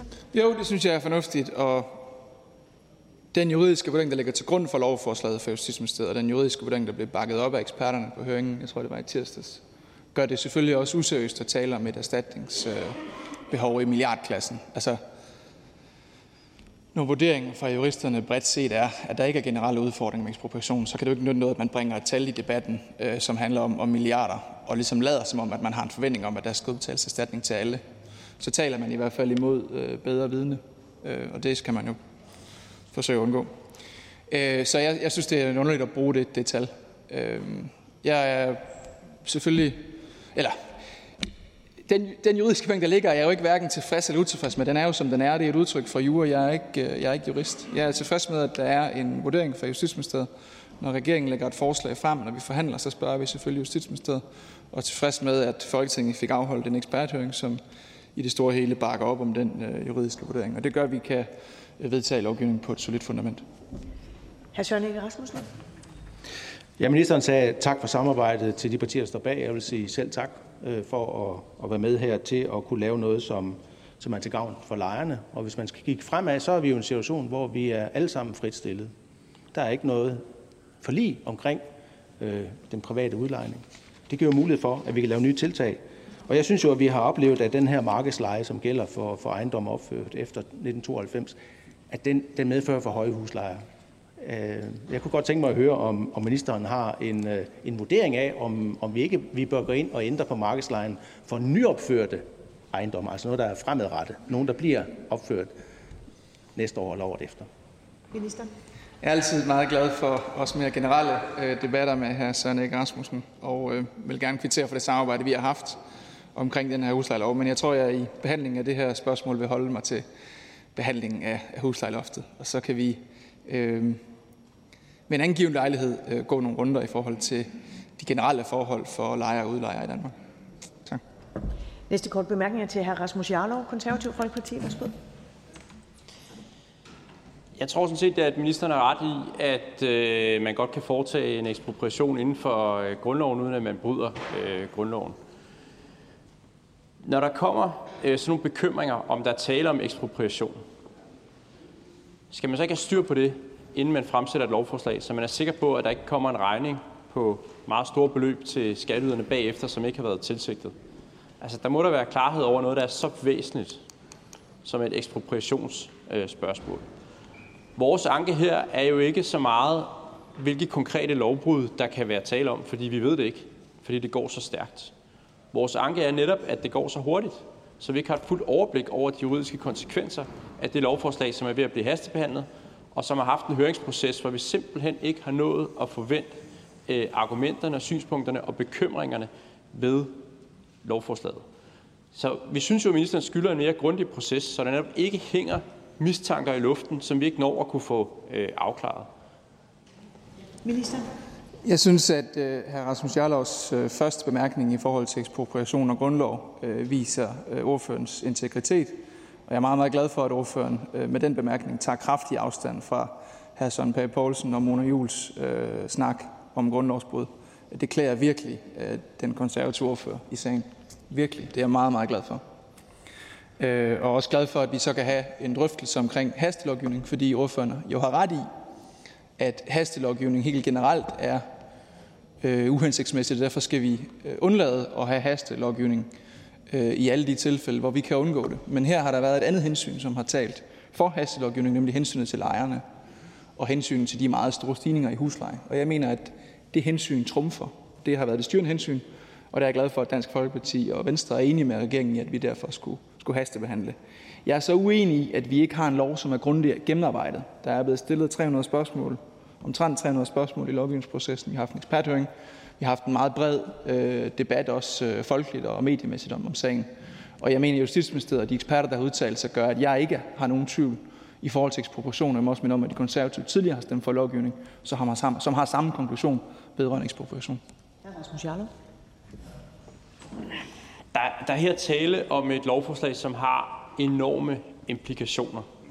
Det er et kæmpe marked, boligmarkedet. Det er rigtig mange mennesker, det kommer til at gå ud over. Det er meget store økonomiske bevægelser, der er i spil. Samtidig er der en juridisk kompleksitet i det, og nogle bekymringer, som er blevet rejst, som er langt større, end der er ved det helt gennemsnitlige lovforslag. Og i den situation er det bare meget svært at forstå, at der bliver lavet den her form for lovsusk og hastebehandling om noget, der er så centralt. Det er meget svært ikke at sidde tilbage med en opfattelse af, at det, der haster her, er for regeringen at blive klar med et gave til en udvalgt vælgergruppe op til et folketingsvalg, og at det er vigtigere for regeringen end at have en ordentlig lovkvalitet. Og vi synes, vi fortjener en ordentlig kvalitet i det arbejde, vi laver, både som regering og folketing. Minister. Jeg har fuld respekt for, at de konservative modsætter sig hastelovgivning. Det er jo et synspunkt, man kan have. Jeg er glad for til gengæld, at Venstre og Dansk Folkeparti sammen med øh, regeringens støttepartier og Socialdemokratiet kunne gennemføre hastelovgivning. Fordi det hensyn, der taler for at lave hastelovgivning, det er, at vi ønskede at beskytte øh, lejere, øh, der ellers per 1. januar kunne risikere øh, meget, meget voldsomme huslejestigninger. Så af hensyn til lejerne hastede det. Og det står jeg fuldt ud ved, at det er det hensyn, der har trumfet. Jeg er ikke enig i, at der er tale om tjusk. Jeg mener, der er tale om gennemarbejdet lov, men det er helt generelt bedst at lave lovgivning efter den almindelige procedure. Næste kort bemærkning er til fru Heidi Bank, Venstre. Værsgo. Ja, tak for det. Øhm, jeg må indrømme, at jeg synes, at ministeren har været øh, lige rigeligt højt op på den høje hest øh, op for talerstolen i dag. Øhm, det er sådan, at øh, vi i Venstre synes, det skal være muligt for enhver siddende regering at gennemføre hastelovgivning, hvis der er noget, der taler for det, og hvis der er et politisk flertal for det. Men når det så er sagt, så kræver det jo, at der er nogle respektfulde rammer om, hvordan man så gør det. Og her har man valgt at gøre det fra ministerens side, at man har sendt det i høring så sent og med så kort frist, at dem, der skulle høre som den her lovgivning, altså alle dem, der sidder og ved, hvad det betyder i virkeligheden, dem, der repræsenterer sosoerne, sygeplejersker og alle de andre, der kommer til at betale den her regning, at de fik det, der reelt svarer til to timer og 16 minutter inden for normal arbejdstid til at give en besvarelse af et stofområde, som er utrolig komplekst, og hvor vi jo i forbindelse med sammenskrivningen jo sad i måneder og arbejdede med det her. Og en af grundene til, at vi faktisk sad der, det var også fordi på det tidspunkt måtte Venstre gennemtrunge for en eksperthøring. Det måtte vi også den her gang, og det er jo grunden til, at vi overhovedet har fået en større uddybning og en bedre viden om, hvor rammerne er for det her. Altså mener ministeren, at det er ordentligt to timer og 16 minutter? Minister. Jeg synes, det er rigtig fornuftigt, at udvalget kunne blive enige om at lave en, en eksperthøring. Det er jo ikke noget, jeg som minister blander mig i, men øh, Øh, jeg kan konkludere, at der har været en øh, noget mere savlig debat på den anden side af eksperthøringen, end der var før. Så det kan jeg kun øh, bifalde. Øh, I forhold til øh, høringsperioden, så er det jo korrekt, at den var øh, kort.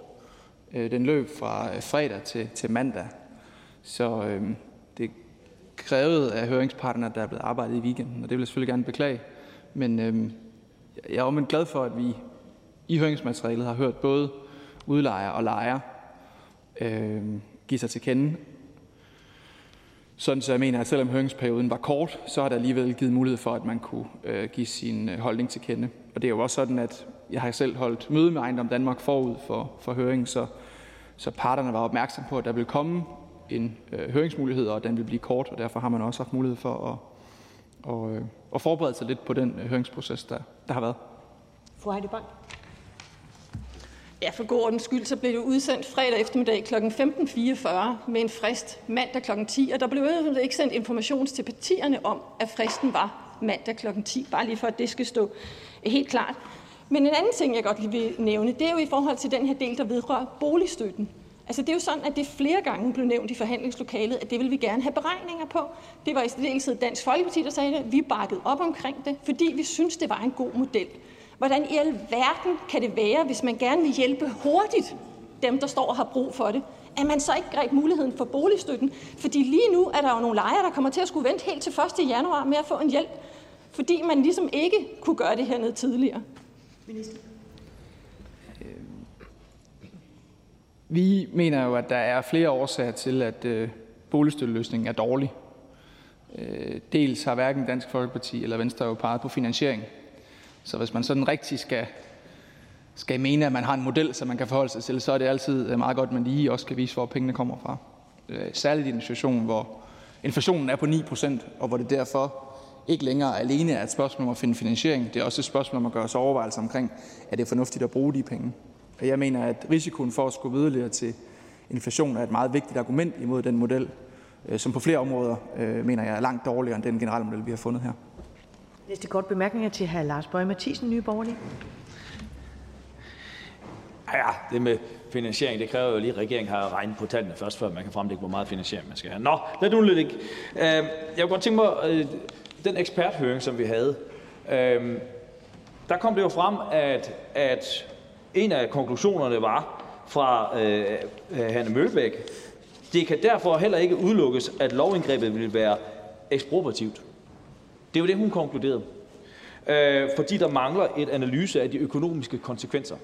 Det vil sige, at man kunne ikke øh, stadfæste, hvor, hvor stor omfang vil være, fordi der mangler økonomiske analyser. Øh, Dr. Jur Peter Mortensen går ind og siger og taler om, at han mener, at der, det kan være ekspropriativt, fordi der ikke er proportionalitet i det. At fordi man kunne have lavet et indgreb, for eksempel med en boligstøtte, som ville have været mindre indgribende over for udlejere. Så er der på den anden side to andre eksperter og Justitsministeriet, som har en anden vurdering af de her ting. Og der kunne jeg godt tænke mig, at man kunne sætte sig ned og få en grundig analyse af det, så det kunne nemlig blive bearbejdet. Og det er jo det, som jeg mener, at der går galt med den her hastbehandling, det er, at der er nogle usikkerhed, også blandt eksperterne, omkring omfanget af det her. Ministeren? Jeg har øh, som udgangspunkt stor respekt for Peter Mortensens øh, faglighed, men man skylder at sige, når man refererer til analysen, at det er en analyse, der er, der er købt og betalt af Ejendom Danmark, som er part i sagen. Det er en væsentlig oplysning. Øhm, når vi laver forslag i øh, regeringen, øh, så gør vi det, at vi øh, spørger Justitsministeriets øh, jurister til øh, de juridiske omstændigheder, der er ved lovforslaget. Det er også mit indtryk, at man har gjort det under tidligere regeringer, og vil gøre det under fremtidige regeringer. Og i den forbindelse kom der et øh, svar fra Justitsministeriet, som var klart, at øh, der ikke er generelle udfordringer med ekspropriation. Og det er det, øh, regeringen øh, tager udgangspunkt i, når vi laver lovgivning, og det tror jeg også fremtidige regeringer vil gøre.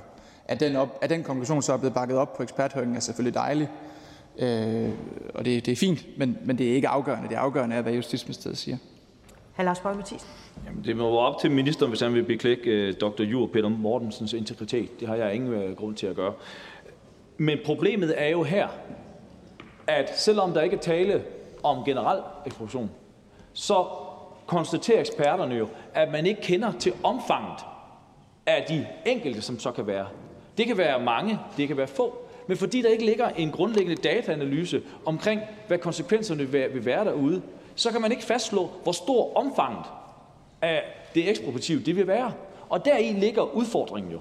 Og hvis man ikke havde lavet en hastbehandling, så kunne man få undersøgt det. Og så kunne den bekymring enten have været bekræftet, eller den kunne være afvist. Ministeren. Hvis man som hr. Lars Bøge Mathisen øh, her øh, gør, nemlig at gøre sig til talsmand for, at der i forhold til tilfældet af øh, ekspropriationselementer eller sager siger, at der kan være mange eller der kan være få, så, så ligger man ikke Justitsministeriets vurdering øh, til grund. Fordi Justitsministeriets øh, vurdering er, at der ikke generelt er udfordring med ekspropriation, og dermed har man sagt, at der ikke er tale om mange. Justitsministeriet underbygger så analysen ved at sige, at de end ikke kan komme i tanke om øh, nogen eller pege på nogle eksempler, hvor der vil være ekspropriation. Og så vil jeg bare igen gentage, at der har været lignende juridisk vurdering tidligere ved lovforslag, som er gået igennem Folketinget med et øh, absolut flertal, altså et flertal, hvor alle partier har stemt for. Næste kort bemærkning er til hr. Ole Birk Olesen, Liberal Alliance. Værsgo. Jeg tror, vi har brug for, at ministeren slår fast, at det her lovindgreb ikke bliver foranstaltet for at forhindre, at udlejere scorer kassen på inflationen. Altså fordi det er jo den retorik, som kommer fra, fra venstrefløjen enhedslisten, som bruger udtryk som inflationsbaroner osv. Altså, inflation betyder, at pengene bliver mindre værd, og det her lovforslag gør det, at når pengene bliver 10% mindre værd med inflation, så vil udlejere kun kunne hæve huslejen med højst 4% Og dermed bliver deres husleje mindre værd på grund af inflation, og det er det, som, som lovforslaget her gør. Hvis udlejer kunne have hævet med inflation, så ville huslejen beholde samme værdi øh, for udlejer. Altså bare for at lige, vi får slået fast, at det ikke er for at forhindre udlejer i at berige sig på inflation. Det er for at sørge for, at udlejer faktisk taber penge på inflation, det her lovforslag. Minister? Regeringen har fremlagt øh, huslejeloftet, forhandlet det og vedtager det om lidt med den hensigt at gøre, hvad vi kan for, at øh, Danmark kommer godt igennem den inflationskrise, som vi er i, for at sikre, at øh, udlejere ikke skal gå fra hus og hjem som konsekvens af vilde huslejestigninger. Det er årsagen til, at vi har fremsat det, og det er også årsagen til, at jeg er øh, meget, meget øh, glad for, at vi øh, om lidt kan se frem til at vedtage det. Det tror jeg, der er rigtig, rigtig mange mennesker, som vil få en, en bedre nattesøvn som en konsekvens af. Hr. Ole Birk Olsen. Ja, det er super ærgerligt, når ministre og andre ikke vil svare på de spørgsmål, der bliver stillet i salen. Men jeg prøver en gang til. Når nu inflationen, hvis inflationen er på 10%, og udlejer kun må hæve huslejen med 4%, så taber udlejer øh, penge ikke også på det her. Øh, ligesom hvis øh, inflationen er på 10%, og lønmodtagerne kun får 4% lønforhøjelse, så taber lønmodtagerne penge på inflationen. Altså, og målet her er, at udlejer skal tabe nogle penge, øh, fordi man vil tilgodese lejerne på bekostning af udlejer. Er det ikke sandt? Altså bare, det er jo det er helt faktuelt, det her spørgsmål, så der kan faktisk svares ja eller nej på det. Minister? Nej, målet med lovgivningen er ikke, at nogen skal tabe penge. Målet med lovgivningen og grunden til, at vi har fremsat det, det var præcis som jeg svarede før, at vi ønsker at sikre øh, lejere mod så vilde prisstigninger på deres leje, at de kunne risikere at gå fra hus og hjem. Det, det er målet med lovgivningen. Næste kort bemærkning er til fru Maj Mercado, Konservativ Folkeparti. Værsgo. Det er jo en, en mærkelig tid, vi lever i, fordi at der er øh, blandt andet så mange hastelovbehandlinger. Først på grund af corona, og, øh, og nu står vi igen med en hastelovbehandling. Øh, en hastelovbehandling, hvor at, øh, man jo i hvert fald må sige, at øh, regeringen har gjort det meget svært at øh, få høringssvar i tide. To timer og 16 minutter. Og jeg mener bare lige om en anden hastelovbehandling, hvor man i hvert fald kan se, at det gik for hurtigt, så man ikke fik den fornødne kvalitet. Det er jo varmesjekken, hvor man jo kan se, at øh, Koldings borgmester som ikke engang har et gasfyr, jamen han har fået varmesjekken. Øh, udsatte unge, på, øh, som er i misbrug, øh, fik øh, alle de her penge øh, udbetalt uberettiget. Så det har jo en betydning at have den høringsperiode, for at man kan sikre, at man kvalificerer det øh, lovforslag, som man altså til syvende og sidst stemmer om. Og det vil jeg egentlig bare gerne bede ministeren om at medgive her i dag. Minister? Jamen, jeg er enig øh, i, at vi helt generelt øh, skal gøre, hvad vi kan for at leve op til de frister og tidsfrister, som er beskrevet i Folketingets øh, forretningsorden. Det giver den bedste lovbehandling. Men af og til er der jo hensyn, som taler imod, og derfor har vi haste øh, lovgivningsredskabet også beskrevet i samme forretningsorden. Og øh, det tror jeg er fornuftigt, at man kan gøre begge dele. Og øh, jeg øh, mener øh, ikke, at der er øh, som hr. Rasmus Jarlov sagde tidligere, øh, risiko for tjusk her. Øh, jeg mener, at øh, referencen til tidligere lovgivning er øh, lidt malplaceret, fordi vi her laver en, en generel regel. Det vil sige, at vi skal ikke ud og skælne nogen for andre. Vi skal ud og lave en generel regel. Og øh, jeg er jo også tilfreds med, at øh, alle relevante parter i sagen øh, i høringsperioden fra, fra fredag til mandag fik lejlighed til at give deres holdning til kende. Fru Maja Så vi har altså to hastelovbehandlinger. Øh, først varmesjek, som jo egentlig var, var udbetaling øh, af et øh, beløb. Og så den her øh, hastelov, som øh, stadigvæk ikke har en afklaring på øh, en række juridiske implikationer. Så jeg vil egentlig bare spørge ministeren til, øh, om ikke man burde have taget sig mere tid, sådan så man kunne få de høringssvar, og man kunne have sikret den lovproces, således at den lov, som man vedtager, og som man kun vedtager, fordi man står med det ene ben på vej ind i en valgkamp, og man skal til gode se bestemte vælgergrupper, skulle man ikke have stoppet op og så sikret, at de juridiske implikationer de var på plads, før man bare kørte igennem en lovbehandling her i Folketingssalen? Ministeren? Man kan kun mene, at der ikke er afklaring på de juridiske spørgsmål, hvis man samtidig mener, at en regering ikke skal læne sig op af et justitsministerium. Det mener Socialdemokratiet, at man skal, når man laver lovgivning. Det tror jeg også, at de konservative vil mene, øh, hvis de konservative igen kommer til at deltage i en regering. Øh, det er ikke min opfattelse, at der er øh, juridiske udstående. Det er der ikke. Jeg medgiver, at vi generelt skal undlade at bruge hastelovgivning, men der kan være sager, hvor man bør gøre det, og her mener jeg, at hensynet til at passe godt på danske lejere er det styrende hensyn og det vigtigste hensyn. Næste kort bemærkning er til fru Karina Adsbøl, Danmarksdemokraterne. Værsgo. Tak for det. Ja, nu har jeg lyttet til den her debat, og jeg kan forstå, at ministeren er rigtig sur.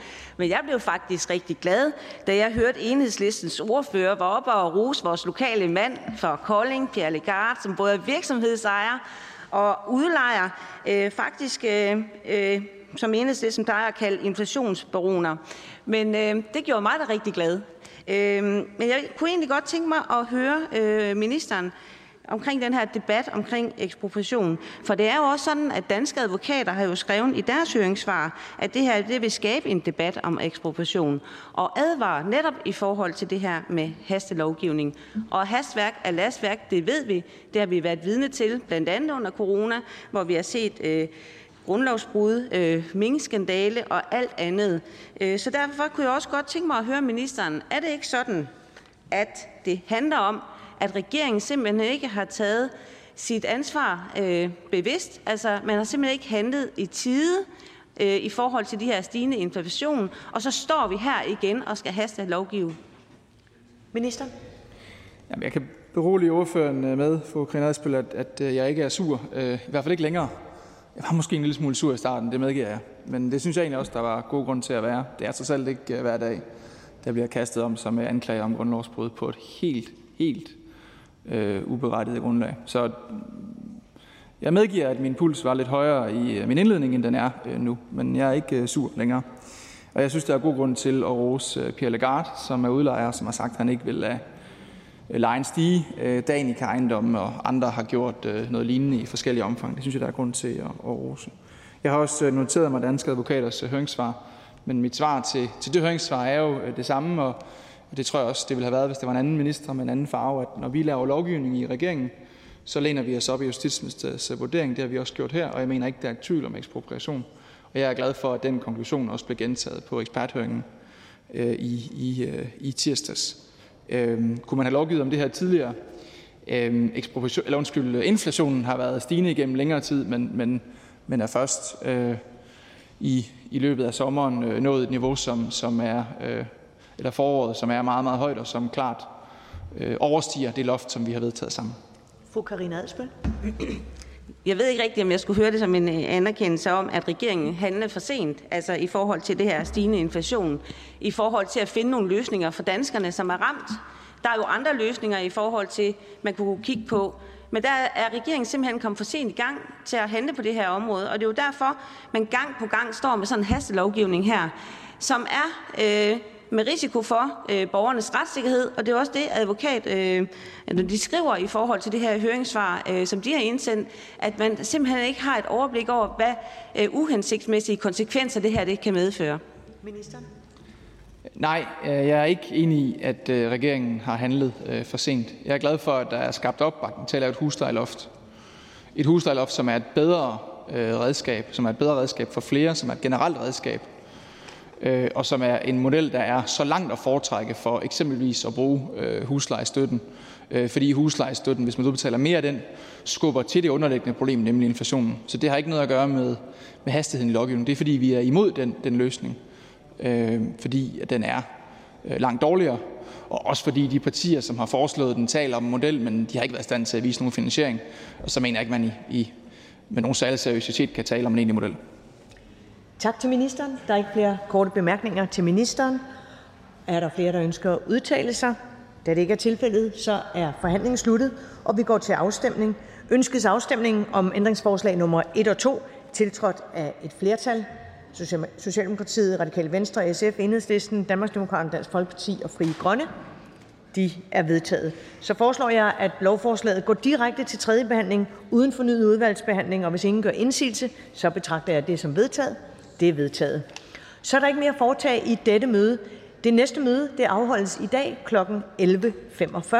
Mødet er hævet.